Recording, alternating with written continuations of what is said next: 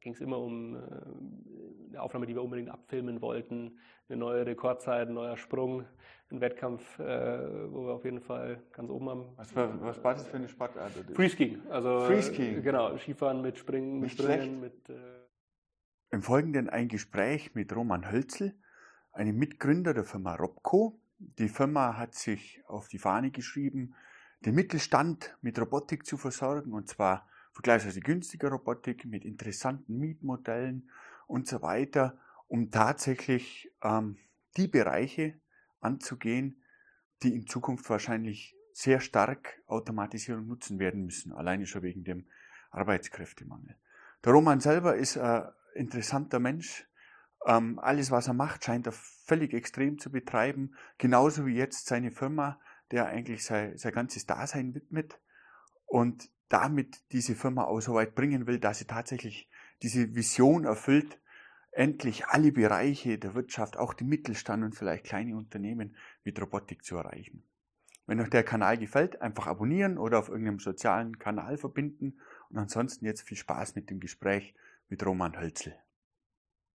Roman, Roman Hölzel, ähm, Mitgründer von Robco, ein, ein Start-up, war ja auch in aller Munde, ist ja auch durch die Presse gegangen ein bisschen. Ähm, ihr habt wieder neue Finanzierung gekriegt. Es geht um Robotik, es geht um Robotik im Mittelstand auch. Und das Ganze ist natürlich ein Thema, was die Zukunft stark prägen wird. Und deswegen gleich meine erste Frage. Ähm, was denkst du, was die Robotik in Zukunft mit unserer Gesellschaft anstellen wird? Ich meine, du arbeitest gerade dran, das an einer Stelle reinzubringen in die gesellschaftliche Entwicklung.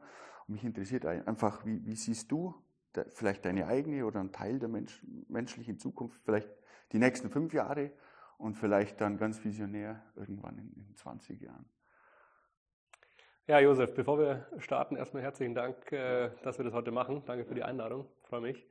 Ähm, ja, ich denke, Robotik als verkörperte künstliche Intelligenz ähm, spielt eine tragende Rolle in den nächsten Jahren schon und auch in den nächsten Jahrzehnten vor allem. Ich glaube, was wir heute schon sehen in unserem Mikroumfeld unserer Endkunden sind drei starke Makrotrends, die einfach den Alltag ähm, definieren. Das ist einmal das Thema Fachkräftemangel in aller Munde. Wir merken es selbst, auch intern, aber ich denke, es hat mittlerweile wirklich jeder irgendwo Berührungspunkte und es wird sicher in den nächsten sagen wir, drei bis fünf Jahren gipfeln, ähm, in Deutschland zumindest, mit einer nie dagewesenen Knappheit an qualifizierten Fachkräften. Wenn man sich die Zahlen angeguckt, für unseren Bereich Fertigung Mittelstand, mhm. Mittelstandsautomatisierung, da sprechen wir in der westlichen Welt, äh, Europa, USA von über zwei Millionen Werkern, die fehlen über die nächsten drei Jahre schon. Also unglaublich. Ja, äh, genau, ich glaube wahrscheinlich, wahrscheinlich die konservativen Prognosen. Genau, also das ist das eine, Fachkräftemangel. Das zweite ist ähm, das Thema Kosten, äh, Kostendruck. Ähm, haben wir in den letzten Jahrzehnten relativ äh, international ausgelagert durch Fertigung in Asien, mhm. ähm, durch globale Lieferketten und eine Ver Verknüpfung in der Logistik, die dazu geführt hat, dass wir die Kosten im Griff halten konnten. Ja, dann gab es da so eine Kaskade äh, aus China in Vietnam, aus dem Vietnam nach Bangladesch und so weiter. Das hat natürlich jetzt durch, ähm, durch Covid massiv ähm, ja, einen Rückschritt gemacht im Endeffekt. Ob es ein Rückschritt ist oder ein Fortschritt ist, ist eine andere Diskussion, mhm. aber das ist hier das zweite Thema, also Kostendruck. Und das dritte ist, ähm, klar, haben wir jetzt in dem, in dem Kontext auch wieder angesprochen, globale Lieferketten und wieder lokalere Fertigung, lokalere Produktion, lokalere Wertschöpfung. Und das sind alles drei, ähm, denke ich, große Makrothemen, die dazu führen äh, müssen, dass wir automatisieren, mehr automatisieren um nach wie vor einen Wohlstand hochzuhalten, nach wie vor die Produkte konsumieren zu können, die wir konsumieren und das ja mit einer steigenden Weltbevölkerung. Mhm.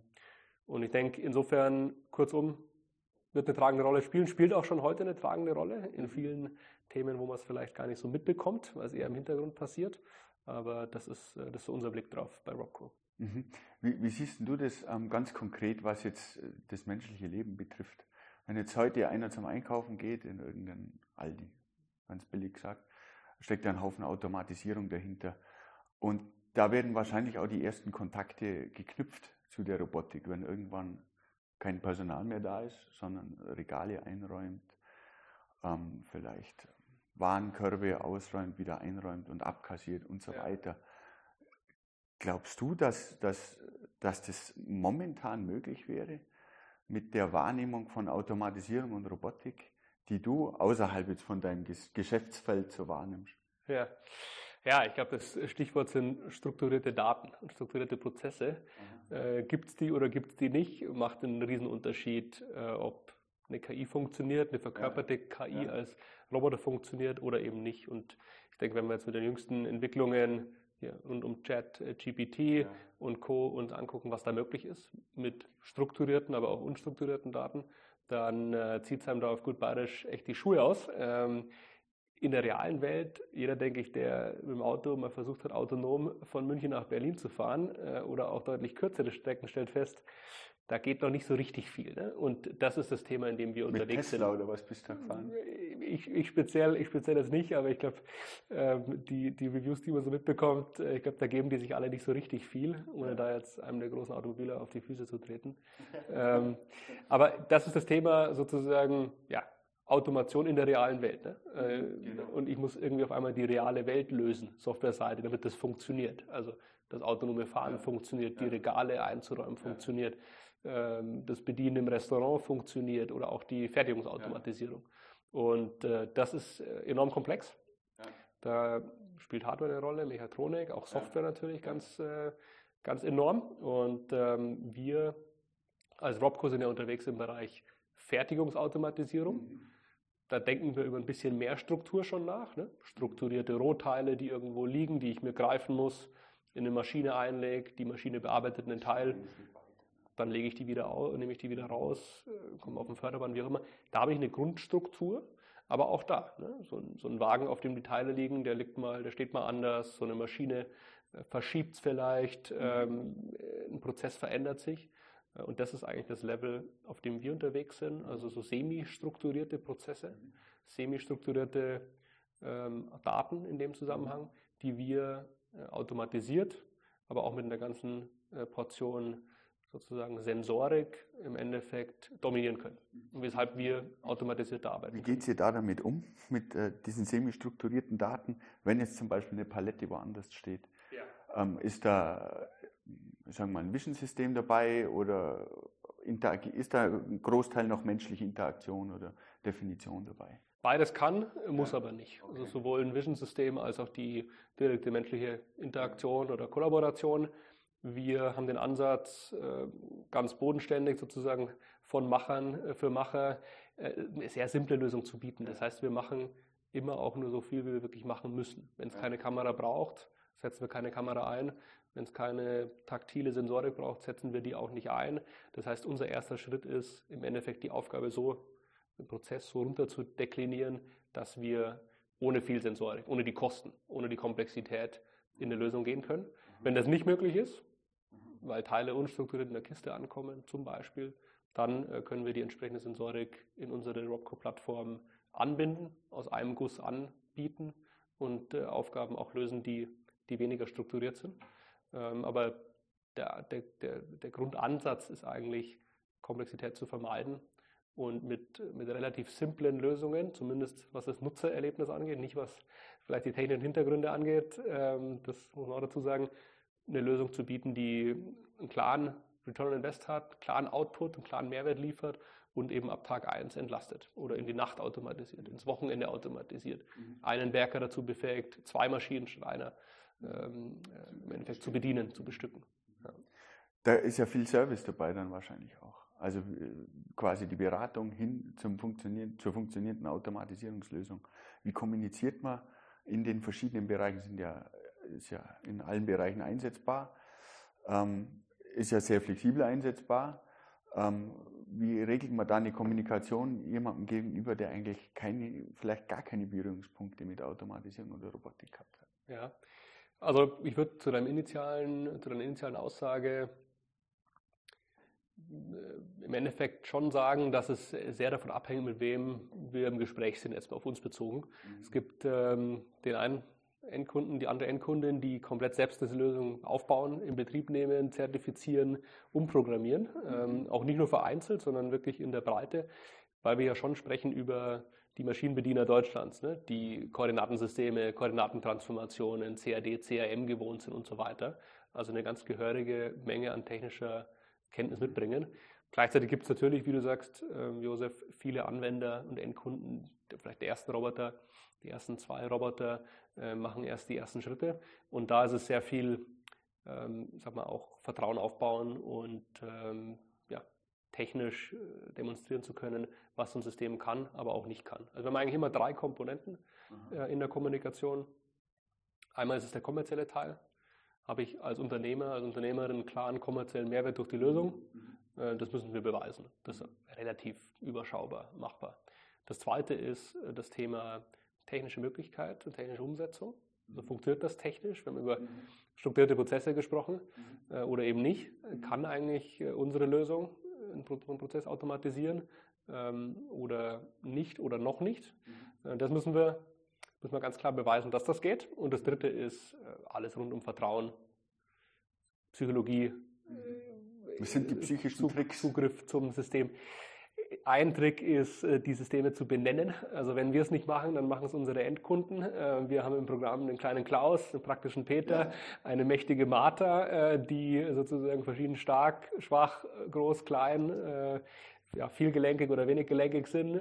Das ist sicher immer ein Thema. Ähm, und sowas sehen wir häufig, ne? dass die Endkunden dann ihrem System ja, Namen geben und sagen, der Kollege Peter ist jetzt neu hier und äh, der trinkt aber keinen Kaffee, sondern äh, der braucht 230 äh, Volt.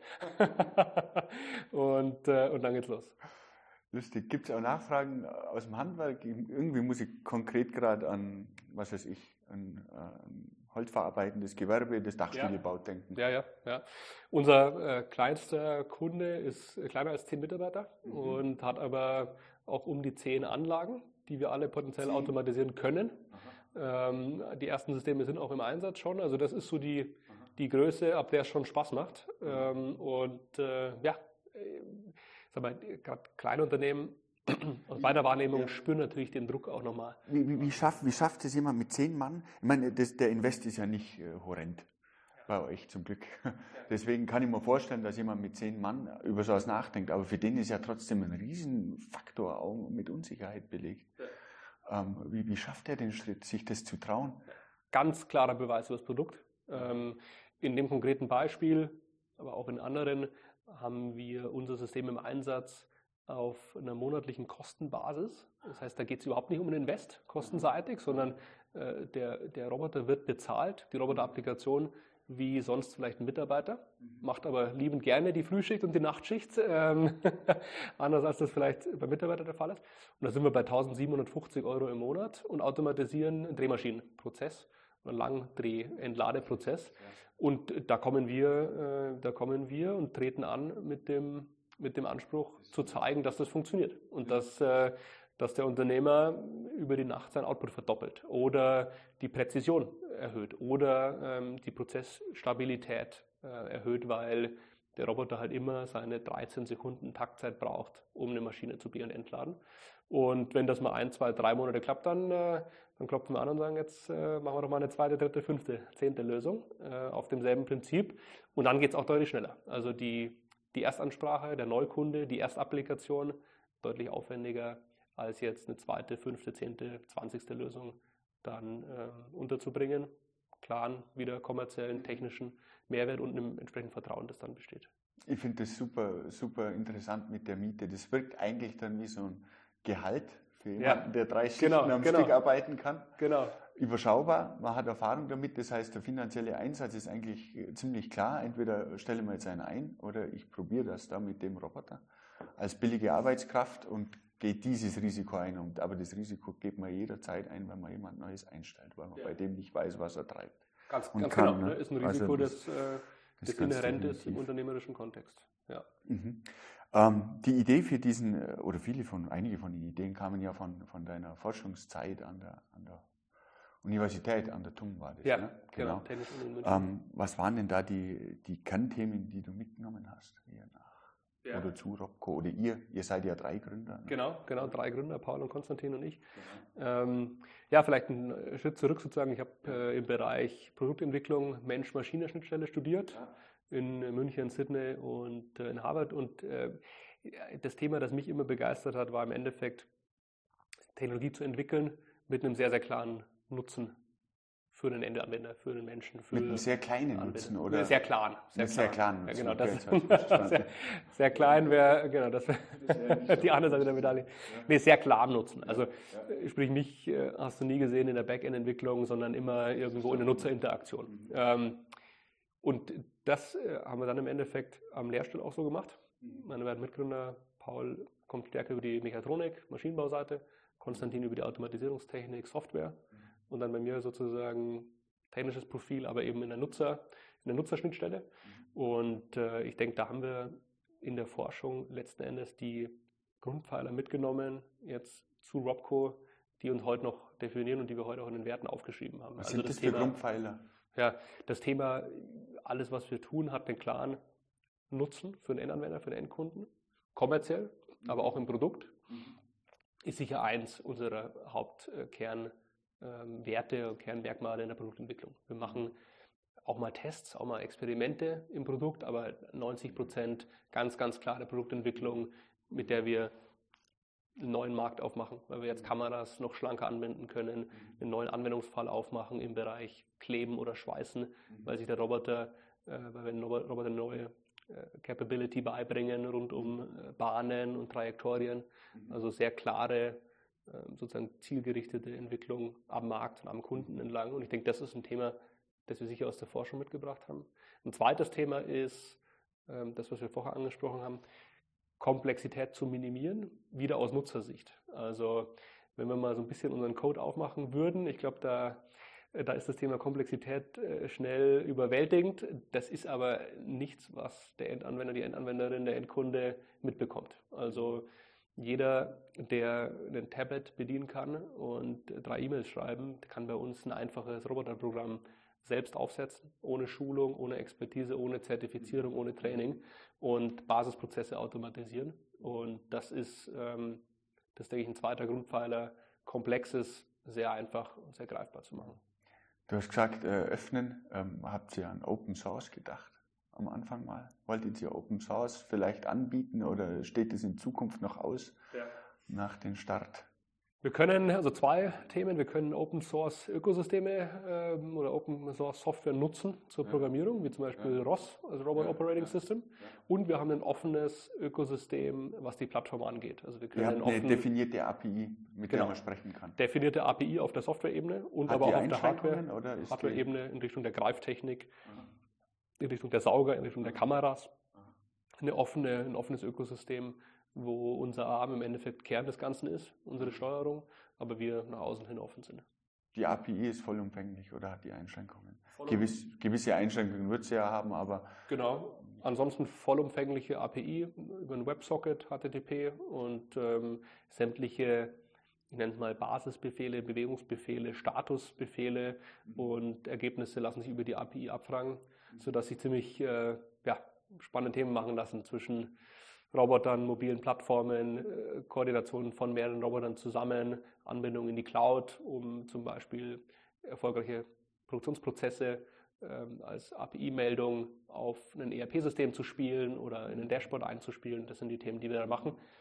Wir denken unsere horizontale Plattformlösung als, als IoT-Device.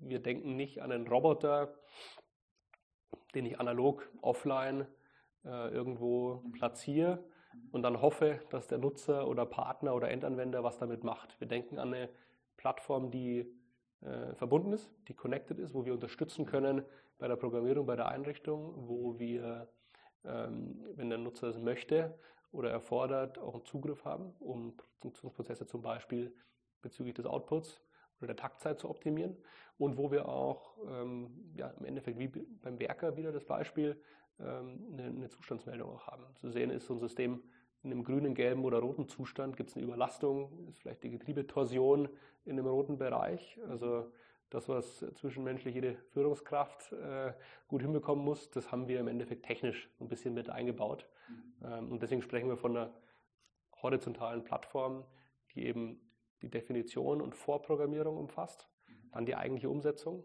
im Feld, extrem schnell, in wenigen Tagen, oder weniger als einem Tag läuft so eine Lösung und dann alle Prozesse nach Inbetriebnahme.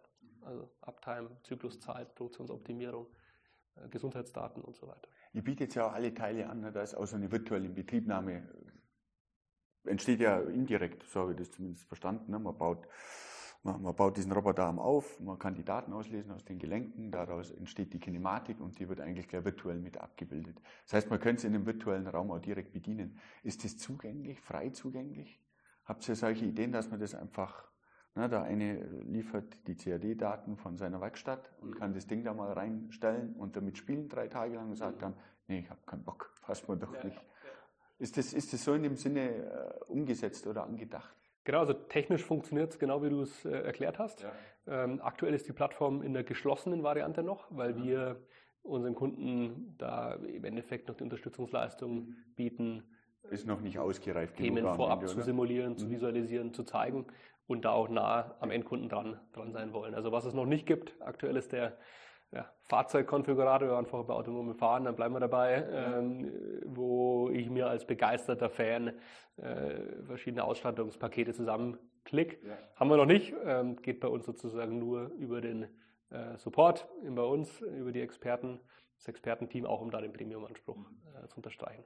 Bei dem technischen ähm, Teil, was mich da auch interessiert, die sind ja nicht kollaborativ bis jetzt. Ist das geplant, da mal ähm, ranzugehen an das Thema, die Sensorik zu erweitern? Ja, ja, ja. Ist äh, geplant und lässt sich auch jetzt schon umsetzen. Ähm, es ist im Endeffekt so, dass es bei der Kollaboration darum geht, Kräfte, Beschleunigung, Geschwindigkeiten im System so zu limitieren, dass kein Nutzer, ähm, kein Anwender zu Schaden kommt. Ähm, eigentlich den Schaden idealerweise schon zu vermeiden. Mhm. Das heißt, worum es geht, ist im Endeffekt Software, smarte Technologien zu nutzen, um idealerweise den, den Schaden, die Kollision zu vermeiden oder dann abzumildern, wenn es soweit ist. Und das ist natürlich genau unser Kernthema. Ne? Smarte Software in einem System, das wir bis in die Tiefe durchdringen, wo wir auf sämtliche Daten Zugriff haben. Und äh, wir haben es aktuell noch nicht als kollaboratives System zertifiziert. Das, nochmal, ähm, das kommt nochmal on top. Aber es ist, lässt sich als kollaboratives System nutzen, entweder durch externe Sensorik oder durch unsere interne Sensorik, also Messen von Mutterströmen und mhm. dadurch sozusagen Limitieren von Kräften, die, ähm, die entstehen in einer vermeintlichen Kollision. Aber eben viel spannender auch noch das Thema Kollision zu vermeiden, ne? kamerabasiert zum Beispiel mhm. oder Umgebungsumfeld-Scanning basiert. Mhm. Ähm, und das sind Themen, die kommen und äh, da müssen wir wieder äh, überlegen, wie stark ist der kommerzielle Mehrwert. Ne? Also zu dem Thema, das wir eingangs hatten, ist das was, was sich vielleicht auf einer Broschüre gut macht, ähm, aber äh, oder ist es was, was sich auch im Feld sehr gut macht und nachgefragt wird? Und da stellen wir fest, in der Industrie, in der Fertigung, wir brauchen Arbeitstiere, die über die Nacht Stückzahl machen, Output schaffen, mhm. Maschinen automatisieren, Mehrwert generieren. Und da ist es häufig so, dass die, dass gerade die deutsche europäische Normungslage einem so enge Grenzwerte vorgibt, dass äh, das System damit äh, kaum die Outputs generiert, kaum die Produktivitätslevel erreicht, die eigentlich nötig sind, um wirklich im Fertigungsbereich ähm, zu einem positiven Return on Invest zu mhm. führen. Und dadurch haben wir, äh, und das gilt für fast alle Systeme da draußen, in der echten, in der echten Fertigung kaum, also sprechen wir wirklich über einen niedrigen Einstellungsprozentsatz, mhm. Systeme im kollaborativen, im äh, kollaborativen Einsatz. Tatsächlich im Einsatz. Würde ich, würde ich so bestätigen, die Testaufbauten, die dazu kennen, die sind alle einfach auch Testaufbauten. Punkt. Ne? Der produktive Einsatz, der soll zumindest den Status quo aufrechterhalten und meistens ist das nicht möglich mit dem kollaborativen. Und ich Roboter. muss dran denken. Ich, ich denke da aber eher, ähm, der Bereich, den man da attackiert, ist eben das, was tatsächlich das Zwischenmenschliche betrifft. Ja. Sei es jetzt äh, im Service oder im medizinischen Service in Krankenhäusern oder sonst wo an tausend anderen Stellen, wo einfach dann auch der Fachkräftemangel durchschlagen wird. Zumindest äh, sehe ich den Bereich, würde jetzt hier in so eine Richtung gehen medizinische Anwendungen? Also es gibt ja keine Einschränkungen vermutlich, aber wäre das, wäre das erstrebenswert? Ja, also genau, der spannende Teil da ist, da geht es natürlich ausschließlich um Kollaboration. Ja. Ähm, da muss ich äh, mit einem Roboterarm vielleicht aber auch keine spitzen Teile handhaben. Das ist das Nächste, ne? selbst wenn so ein System kollaborativ ist. Ja, nicht 10.000 Stück und, und vielleicht keine scharfen Bleche. Ähm, selbst wenn der Roboter dann kollaborativ wäre, ist die Applikation, die Anwendung nicht kollaborativ. Das im Krankenhaus oder im Gesundheitsbereich ähm, natürlich nochmal anders. Ne? Also das ganze mhm. Thema ähm, ja, Service-Robotik, Restaurants, Krankenhäuser, Pflege und Co. Ähm, ist ein extrem spannender Bereich, glaube ich auch ein Bereich, der noch äh, am Anfang steht. Mhm. Und für uns äh, daher zum aktuellen Zeitpunkt noch nicht, noch nicht Kernfokus, aber jetzt nichts, was wir auf eine längere Frist blicken, ausschließen würden. Würdest, würdest du dich versorgen lassen von einem Roboter im Krankenhaus? Ja, ich, muss ich aktuell Gott sei Dank noch nicht. Äh, ich kenne es aber sehr, sehr gut von äh, Sportverletzungen und anderen Themen. Ne? Ja, ähm, ja. Äh, ja gut, gute Frage. Ich glaube, äh, sozusagen als, als Person selbst bringe ich natürlich eine gewisse Offenheit mit gegenüber der Robotik. Genau. Ähm, wieso nicht? Ja, wieso nicht? Ja, ging mir genauso. Ich glaube, in manchen, manchen Fällen, naja, ich, ich habe so es gibt tatsächlich eigentlich schon Einrichtungen, gerade Reha-Einrichtungen, da werden oftmals die Patienten, die da auf Reha sind, dann mit dem Roboter einfach versorgt zum Mittagessen. Ja. Der fährt halt ja. durch die Gegend und bringt die Tablette vorbei. Ja. Also ich meine, es ist nicht so, dass es das nicht geben würde, diese Interaktion. Und der nächste Schritt, wenn man ans Krankenhaus denkt, ist ja immer das, dass einem einer Blut abnimmt oder was ähnliches. Mhm. Und an der Stelle muss ich jetzt sagen, da wüsste ich jetzt momentan nicht, ob das, ob das für mich akzeptabel wäre, weil ähm, da zu viel Menschlichkeit dabei ist. Nur an der Stelle, dass ich meinen Arm so ruhig halte, dass der Roboter trifft momentan und dass die Sensorik und vor allem die, die künstliche Intelligenz, die dahinter stecken muss, wahrscheinlich das aufnehmen kann. Ähm, das ist eine Unsicherheit. Aber ich glaube, das ist auch so eine Unsicherheit, die beim autonomen Fahren besteht. Solange dieses Ding nicht doppelt so angenehm ist ja. und doppelt so schön wie ein ja. Mensch, ähm, also es muss doppelt oder dreifach so gut sein, glaube ich. Davor wird es keiner benutzen wollen. Finde ich, finde ich einen interessanten Aspekt. Ähm, die künstliche Intelligenz, ähm, nutzt ihr sowas für eure Robotik gerade?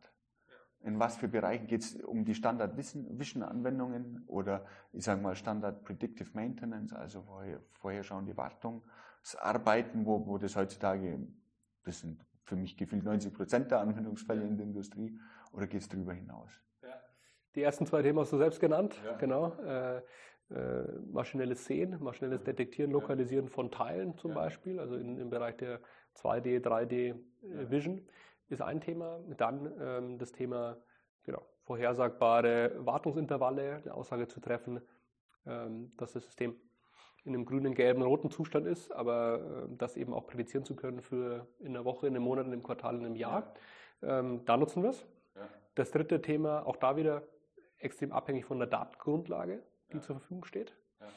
Da ist es so, dass die Hardware und Software von uns kommt. Dadurch haben wir sehr guten Zugriff in Echtzeit äh, zu ja, Millionen und Milliarden von Datenpunkten äh, entlang der Motorströme, Temperaturen, Getriebetorsionen und so weiter.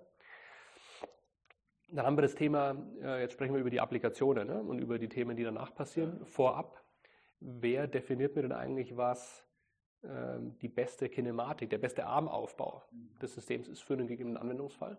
Da lässt sich künstliche Intelligenz einsetzen. Wir nutzen genetische Algorithmen, die äh, vorhersagen, basierend auf einer Aufgabenbeschreibung, brauche ich eine Meter Reichweite, 80 cm, Meter 20, 6 Kilo Traglast, 8 Kilo oder 3 Kilo, 4, 5, 6, 7, 8 Freiheitsgrade und wo positioniere ich vielleicht das System am besten, um eine Aufgabe optimiert auf Energie, optimiert auf Taktzeit, optimiert auf mhm. Verschleiß zu positionieren. Ein CTM, das wir auch von der von der Uni noch mitgenommen haben.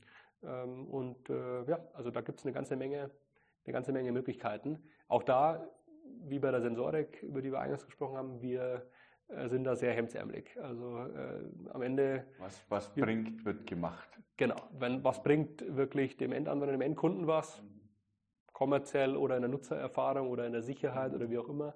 Und dann gehen wir voll drauf. Ansonsten, ähm, ansonsten testen wir das mal und probieren es aus, aber verfolgen es eigentlich nicht mit der vollen, mit der vollen Härte. Jetzt hast du gerade gesagt, acht Freiheitsgrade, wo braucht man acht Freiheitsgrade? Ich meine, wir haben da sieben im Arm, das ist eh schon einer zu viel, genau, aber genau. wo braucht man acht? Genau, ja, man braucht ja sechs sozusagen in der physischen Welt, ja. ne, x, y, z.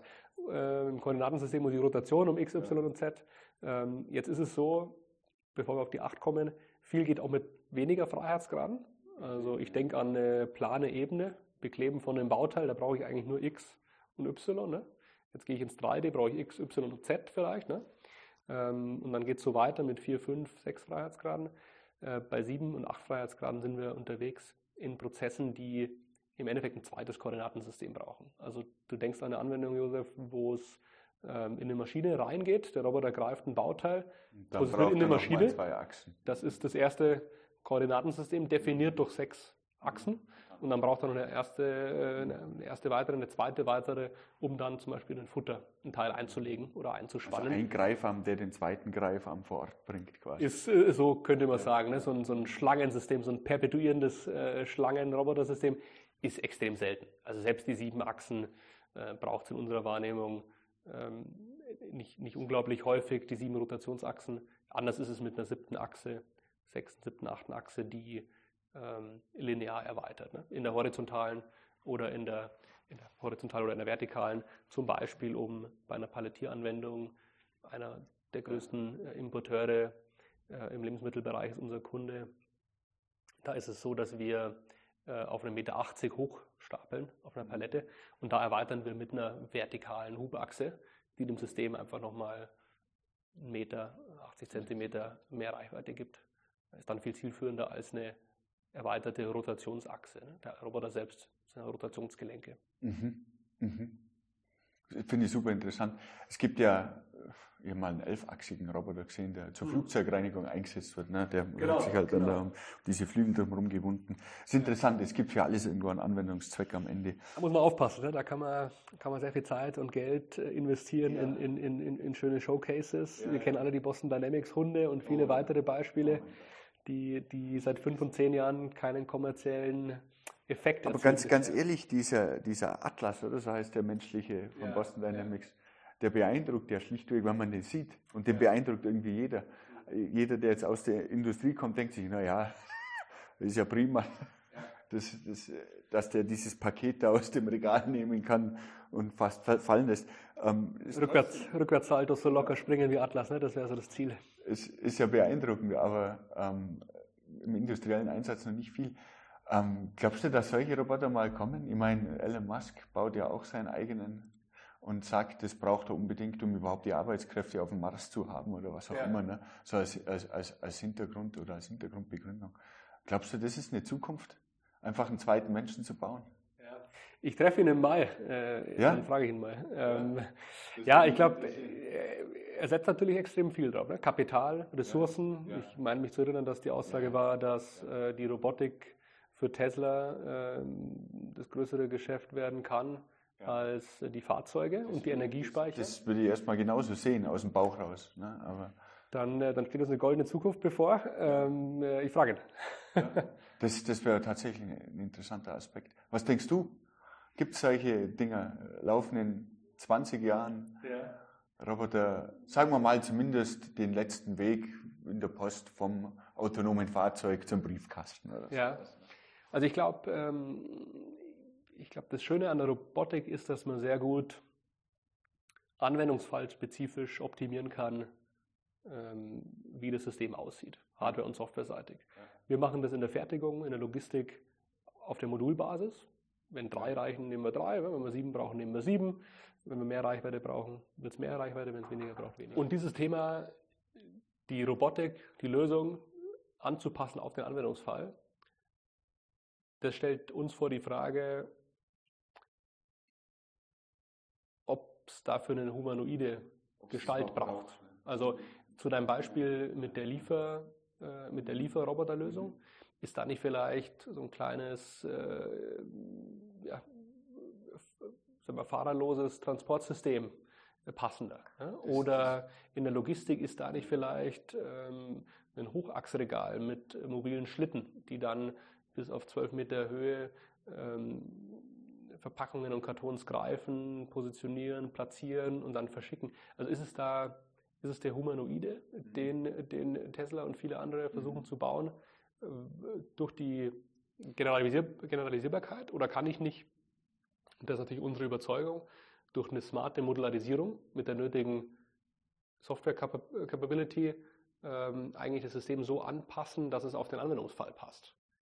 Und äh, den Dreiachs-Roboter für eine Klebeanwendung, den Siebenachser für eine komplexe Maschinenbeschickung, die, den, den Schlittenroboter für äh, die Logistik und das Warehousing und vielleicht der R2D2 äh, für die Lieferrobotik und dann die Drohne für äh, Luftanwendungen, mhm. ähm, kann ich nicht über die Schiene eigentlich effektiver und effizienter mhm. eine Aufgabe lösen als über diese Generalisierbarkeit, so wie es in der Software passiert. Ne? Ich wähle mir das Framework aus, die Library, die am besten auf meine auf mein Anwendungsfall passt. Ich meine, das stimmt. So ein Mensch ist overengineert für die meisten Aufgaben. Ne? Nagel irgendwo in ein Brett zu treiben, da sind Hände tatsächlich auch noch ziemlich ungeeignet dazu eigentlich, ja. so gesehen. Ja, zumindest braucht man einen Hammer dafür, aber es gibt viel bessere Schussapparate, die das viel effizienter machen. Das stimmt. Ähm, aber genauso wie man jetzt in der Software eigentlich an so einer generellen künstlichen Intelligenz forscht, forscht man halt trotzdem an diesen humanoiden Robotern, weil wir ja unsere Umgebung so gestaltet haben, damit wir gut damit klarkommen. Deswegen, also ich persönlich finde das einen sehr interessanten Aspekt. Aus industrieller Sicht momentan völlig nutzlos. Also ganz, das ist jetzt meine Meinung, ne? aber das ist von den Kosten her kaum zu tragen, kaum zu verargumentieren. Warum brauche ich ein, ein System mit 14 Achsen und zwei Beinen in den Armen? Ja, das, für hunderttausende Euro? Ja, ja für hunderttausende Euro, wo es, wo es so ein schöner Roboterarm von euch für 20.000 Euro authält. Ne? Sehr gut, Josef, das genauso. genauso, ja. genauso Dass es mal gesagt ist einfach. Ähm, wie, wie nimmst du die, das wahr? Automatisierung und Robotik in deiner Umgebung außerhalb deiner Firma? Ja. Haben die Leute Angst davor? Oder die werden ja wahrscheinlich dich dann immer darauf ansprechen, mal, dass du mhm. also Roboter baust oder sowas. Ist das eher mit, mit so einem Augenzwinkern, mit so einer gewissen Zurückhaltung? Ne, ich bin Physiker. Mhm. Wenn ich sage, ich bin Physiker, mhm. dann nehmen die meisten Menschen einen halben Schritt zurück. Ach, das konnte ich nicht damals. Kommt irgend so ein Spruch. Und dann kommt, ähm, so, baut sich so eine gewisse Distanz auf, ja. was einfach die Abneigung dem gegenüber oder die Unsicherheit, wahrscheinlich ist eher Unsicherheit, mhm. Abneigung ist ein hartes Wort, die Unsicherheit dem gegenüber ausdrückt. Ist das bei dir ähnlich oder sieht das anders aus? Ja, ich sag mal, in der Summe haben wir versucht, von der Formensprache, Farbgebung, ja. Zugänglichkeit ein System zu bauen, das sehr ja, offen ist, freundlich, wenig einschüchternd. Und ich glaube, das das versuchen wir erfolgreich zu transportieren. Das muss natürlich jemand extern bewerten. Und damit sind wir schnell eher in der Kategorie ähm, der unterstützende Automat, ne? der Staubsaugerroboter, der mir eine Aufgabe abnimmt, auf die ich eigentlich keine Lust habe, äh, der Rasenmäherroboter und so weiter. Und, und das ist eigentlich die Storyline, die wir versuchen da zu platzieren. Aber klar, äh, zu deiner Frage, äh, ich glaube, ähm, ist ein Feld, über das viel gelesen wird, äh, gesprochen wird, diskutiert wird und dadurch immer ein Bereich, der aus meiner subjektiven Wahrnehmung erstmal interessant ist, äh, der, der auf der Party nicht das schlechteste Gesprächsthema ist. Ja. Oh ja, das stimmt. Das sind natürlich interessante Gesprächsthemen, vor allem weil es unsere Zukunft prägen wird. Wir waren ja vorhin schon bei dem Fachkräftemangel. Es sind ja nicht nur Fachkräfte, die fehlen, es fehlen ja alle Arbeitskräfte ja. schlussendlich. Wir haben ja einfach diese diese, dieses demografische Loch. Wir sind zwar 80 Millionen, aber nicht 80 Millionen arbeiten. Und der arbeitende Anteil, der nimmt einfach die nächsten zehn Jahre stark ab. Wir haben dann viele alte, junge kommen nach, da kommt sicher Onklos nach. Aber da fehlt einfach viel. Und an der Stelle müssen wir ja mit Automatisierung eingreifen. Trotzdem, in, in vielen Unternehmen, in denen ich auch unterwegs war und unterwegs bin, herrscht eine gewisse Angst davor, sich selber abzuschaffen die Arbeit zu verlieren. Siehst du sowas auch in deinen, in deinen Touren durch die ja. verschiedenen Abnehmer? Ja, tatsächlich weniger, als es so proklamiert wird. Ähm, also ich will, ich will, jetzt nicht behaupten, dass es ständig passiert, aber es ist, es ist definitiv da. Ja. Genau, ich glaube, das definitiv. Es gibt da diese Spiegelcover-Serie aus den, glaube ich, 60er, 90er und 100er Jahren. Und äh, der Claim ist jedes Mal, Robots taking our jobs, äh, sozusagen, taking away our jobs. Äh, bisher ist, noch nicht, äh, ist es noch nicht so weit. Es ist sicher, sicher ein Thema, das immer präsent ist. Ähm, das präsent ist, das aber uns jetzt weniger, also in Kundengesprächen zum Beispiel. Äh, die kommen ja auch zu euch und fragen nach.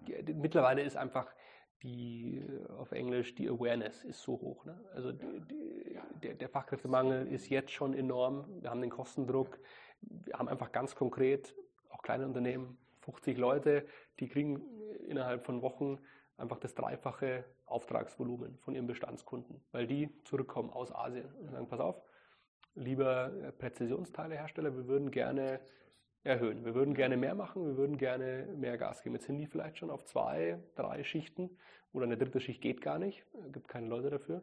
Und jetzt, äh, jetzt muss es auf einmal schnell gehen. Ne? Jetzt ist auf einmal, wird nicht mehr so viel drauf geschaut, nimmt da jemand die Jobs weg, sondern ganz im Gegenteil. Eigentlich progressiv, wie kann ich jetzt den Output erhöhen, in die Nacht automatisieren, ins Wochenende rein?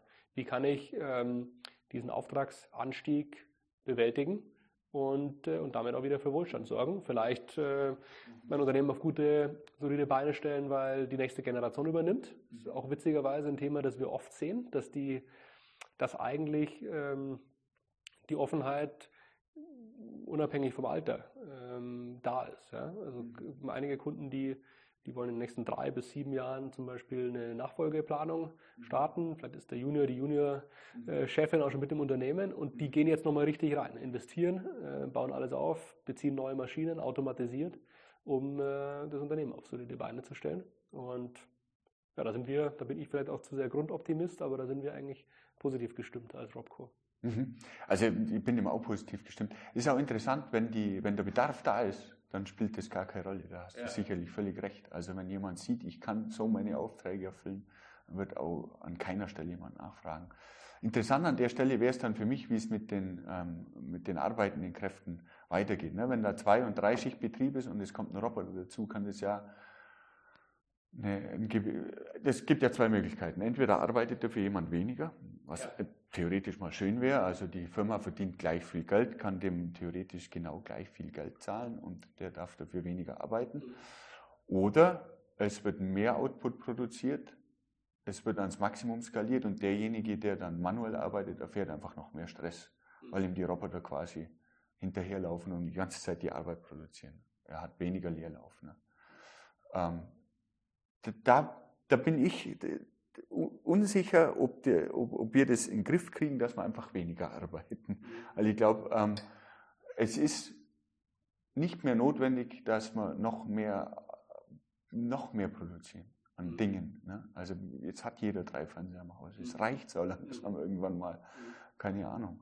Ähm, ist sowas ein Thema in den Firmen? Wird, also hast du sowas erlebt, dass man dann tatsächlich sagt, ach, das ist ja schön, dann können wir uns hier mehr Zeit nehmen oder einfach zurückfahren sogar ja. von den Arbeitszeiten her. Oft sind ja jetzt, sind wir jetzt schon in Überstundenlimits. Ja, ja, ja, glaube ich, ist ein, ist ein sehr valider Punkt. Ähm, ich glaube, zwei Gedanken dazu es sind natürlich nicht, nicht, nicht immer die, die Fernseher oder das dritte Fahrrad ne, über Corona, das jetzt so kam, ähm, für das dann die automatisierte Sattelklemme gefertigt wird, sondern auch medizinische Produkte, Produkte für die Pflege, Produkte im Hausumfeld, die es, wirklich benötigt, äh, wo wir vielleicht auch in die Knappheit zum Teil geraten sind, über Covid zum Beispiel. Aber in der Summe ist es schon so, wir haben ähm, viele Fälle, wo gerade die kleinen Unternehmen, wo die Geschäftsführerin nach Abschluss der Schicht sich nochmal drei Stunden reinstellt oder sogar der Seniorchef äh, aus dem Ruhestand nochmal reinkommt, um nochmal die Maschine zu beladen, ne? damit man nochmal doch diese zwei Stunden nutzen kann, ich gebe ein Beispiel, es geht um äh, Teile für die Luft- und Raumfahrt. Komplexe mhm. Teile, mhm. Fünfachs-Fräsmaschine, ein Programm, das eine Stunde 30, zwei Stunden läuft. Mhm. Jetzt kommt der Senior-Chef nochmal mit rein, belädt die Maschine nochmal, die Maschinen, damit die alle nochmal eineinhalb Stunden, zwei Stunden Wert generieren. Und das sind natürlich Themen, äh, da, da, da tun wir uns viel leichter, wenn wir einmal den Roboter nochmal bestücken, nochmal aufsetzen und der macht über die Nacht den Prozess. Ja? Und das wird Teil der Schicht. Teil der Schicht, zum Ende der Schicht wird nochmal einmal äh, das System aufgesetzt, beladen und dann geht's los. Und, äh, und dann muss der, der Senior äh, mit, äh, mit 70 plus ähm, ja, nicht, vom, nicht vom Nachmittagskaffee und Kuchen nochmal in die Fertigung. Mhm. Wie siehst du die Selbstwertdefinition? Schlussendlich nimmt man jemand mehr dann das Gefühl, die Firma braucht mich, ich muss das Teil einlegen, ich bin der Einzige, der vielleicht die Kraft hat, vielleicht ähm, genau genug arbeitet, mhm. ähm, vielleicht genug Erfahrung hat, um komplexe Teile einspannen zu können, um ja. das zu tun. Sieht man sowas? Ja, ich glaube, da will ich niemanden äh, be bevormunden sozusagen. Ich glaube, das ist sehr individuell. Ähm, ich selber würde mich freuen, wenn äh, bei uns bei Robcom ein paar Themen automatisiert laufen würden, ähm, die es jetzt vielleicht noch nicht tun. Dann braucht es mich nicht jeden Tag bis 23 Uhr. Aber ich glaube, in Summe, da gibt es natürlich die verschiedensten Ausprägungen. Ne? Da gibt es, äh, wie du sagst, da gibt es die, äh, die Unternehmer, die, äh, ja, die das einfach lieben gelernt haben in den letzten vier, vier oder fünf Dekaden, die sagen, ich freue mich eigentlich drauf, wenn ich nachmittags und am Samstag nochmal noch mal einmal reinschaue, ähm, ob alles beim Rechten ist und vielleicht nochmal einen Prozess mache genau. Andere sagen, komm, äh, Gott sei Dank äh, braucht es mich jetzt nicht mehr. Das ja, glaube ich, sehr individuell. Das stimmt. Du sagst, du würdest selber ganz viel mehr automatisieren in deiner Firma. Das wird, das wird ja passieren. Ich meine, ChatGPT 4 ist jetzt veröffentlicht worden. Jetzt ja. warten wir noch zwei Jahre, dann ähm, trifft äh, so ein System vielleicht die besseren Entscheidungen, als man selber treffen kann, was natürlich viel, viel mehr Intuition hat. Ne? Intuition entsteht durch Erfahrung. Erfahrung ist das gesammelte Internetwissen in Anführungszeichen und mit dem sind die Maschinen trainiert. Würdest du dem vertrauen bei einer Geschäftsentscheidung? Das ist eine, gut, eine gute Frage. Ich glaube. Ich meine, ähm, das sind, also, Entschuldigung, dass ich unterbrich, aber das sind ja auch so Dinge, die ähm, viele Startups, Unternehmen, was auch immer prägen, dass es Entscheidungen zu treffen gibt und oftmals das auf Intuitionen beruht und auf Wissen beruht. Aber oftmals einfach auf Glück beruht. Und wenn jetzt ein System hätte, das offensichtlich mehr Erfahrung und Intuition als ich selber haben muss, ja. ähm, ob man den Schritt gehen könnte, dem zu vertrauen oder ob ja. du den gehen könntest. Also ich glaube, äh, genau, hypothetisch angenommen, dass das dem so ist, ähm, vielleicht als Analogie, wie wir es bei, bei Robco sehen, also wir, wir verkaufen sehr stark über den Beweis des Produkts. Okay. Ähm, und was heißt das konkret? Dass natürlich der Schichtleiter, der Werker, der Experte sich das erstmal ganz genau anschaut. Mhm. Und nicht nur einen Tag oder eine Woche, sondern über Monate und sagt, okay, ist das eigentlich die Qualität, die Stabilität, die Robustheit, der Output, den ich mir da vorstelle? Mhm. Und erst dann äh, wird das quasi abgesegnet und dann kommt ein zweites, fünftes, zehntes, fünfzigstes System. Und ich glaube, äh, so ähnlich würde ich es auch machen. Ne? Ich würde mir erstmal angucken, Probieren. was kommt da raus. In kleinen ähm, Schritten und, und, dann schauen. Genau, Step by Step und dann von da. Aber ab, ab, der, ab der Stelle wäre ja dann, ähm, da würden ja viele Management-Ebenen plötzlich flach, flach ja, ja, oder ausfallen, theoretisch. Das, das finde ich einen interessanten Schritt. Betrifft mich selber ja auch, gerade in der Lehre.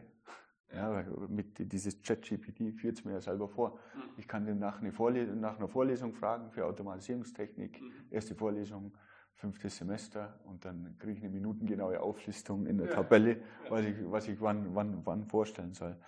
Ähm, ist ein interessanter Punkt. Macht es auch irgendwie fragwürdig ähm, oder interessant, darüber nachzudenken, was denn die Kompetenzen sind, die wir überhaupt noch vermitteln sollte oder ja. die wir in Zukunft noch brauchen werden.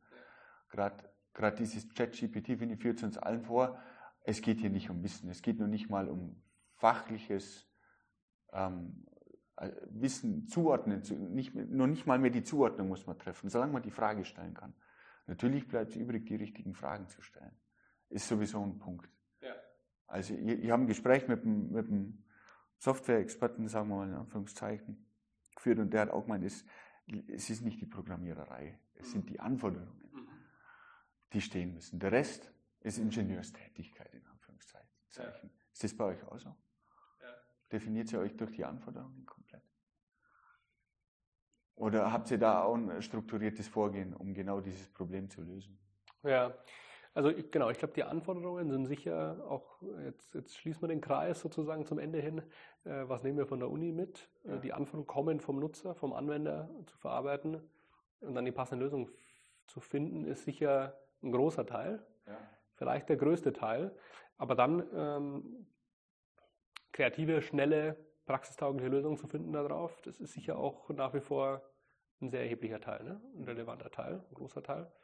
Und ähm, ich glaube, insgesamt blicken wir auf Technologie, Robotik, Künstliche Intelligenz und Co. so, dass ähm, ja, dass die Singularität noch nicht erreicht ist. Ne? Dass wir. The Singular Point. genau. Und Wer hat den glaub, definiert? Da gab es doch diesen Zukunftsprognostiker, diesen amerikanischen. Genau, da gibt es ein super Buch. Ja, ja und ich glaube, bis dahin braucht es zu deiner Frage braucht zwischenmenschliche Kompetenz, Kreativität in der Problemfindung, in der Anforderungsdefinition, ähm, wahrscheinlich mehr Generalisten als Spezialisten bei vielen Themen, ja. wenn man das so generalisieren darf oder möchte äh, jetzt vielleicht mal bezogen auf die Produktentwicklung zumindest. weil den speziellen, spezifischen Programmcode für ein, äh, für ein gegebenes Problem, für eine gegebene Anforderung, den werden wir wahrscheinlich relativ zeitnah nicht mehr selbst am besten schreiben. Ne? Ähm, und ja, so blicken wir eigentlich drauf. Das stimmt, Generalisten. Trotzdem schwer auszubilden.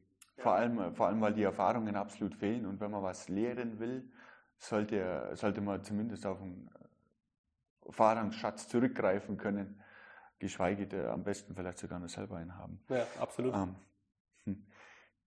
Du hast vorhin gesagt, 80-Stunden-Wochen. Seit zwei Jahren. Seit wann gibt es Robco? Seit drei Jahren. Ja, genau. Sommer 2020. Ja. Und dann sieben Jahre äh, Forschung davor an der Uni. Wie, wie, sieht dann so ein Tagesablauf aus im Leben von Roman Hölzel? Man steht ja auf, wenn ihr das fragen darf. Ja, ja.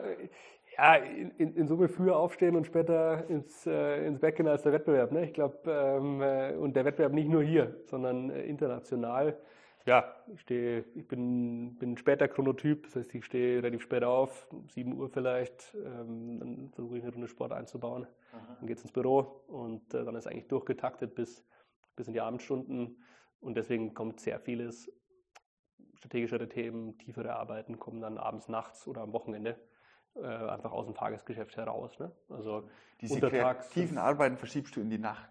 Also viele wollen ja die morgendliche Frische, um kreativ ja. zu sein ja. und aktiv zu sein. Das ich habe das versucht mit so einem äh, Vormittagsblocker, Fokuszeit. Äh, das hat äh, das äh, katastrophal, katastrophal ja. fehlgeschlagen. Ähm, einfach weil, weil da natürlich extrem viel los ist bei uns. Also es sind Kundentermine, Mitarbeitergespräche, neue Bewerber, da sind Themen in der Fertigung, im Einkauf, da sind neue Partnerschaften, da geht es um, wir haben jetzt das Büro erweitert um 300 Quadratmeter, Investitionsentscheidungen und, und, und.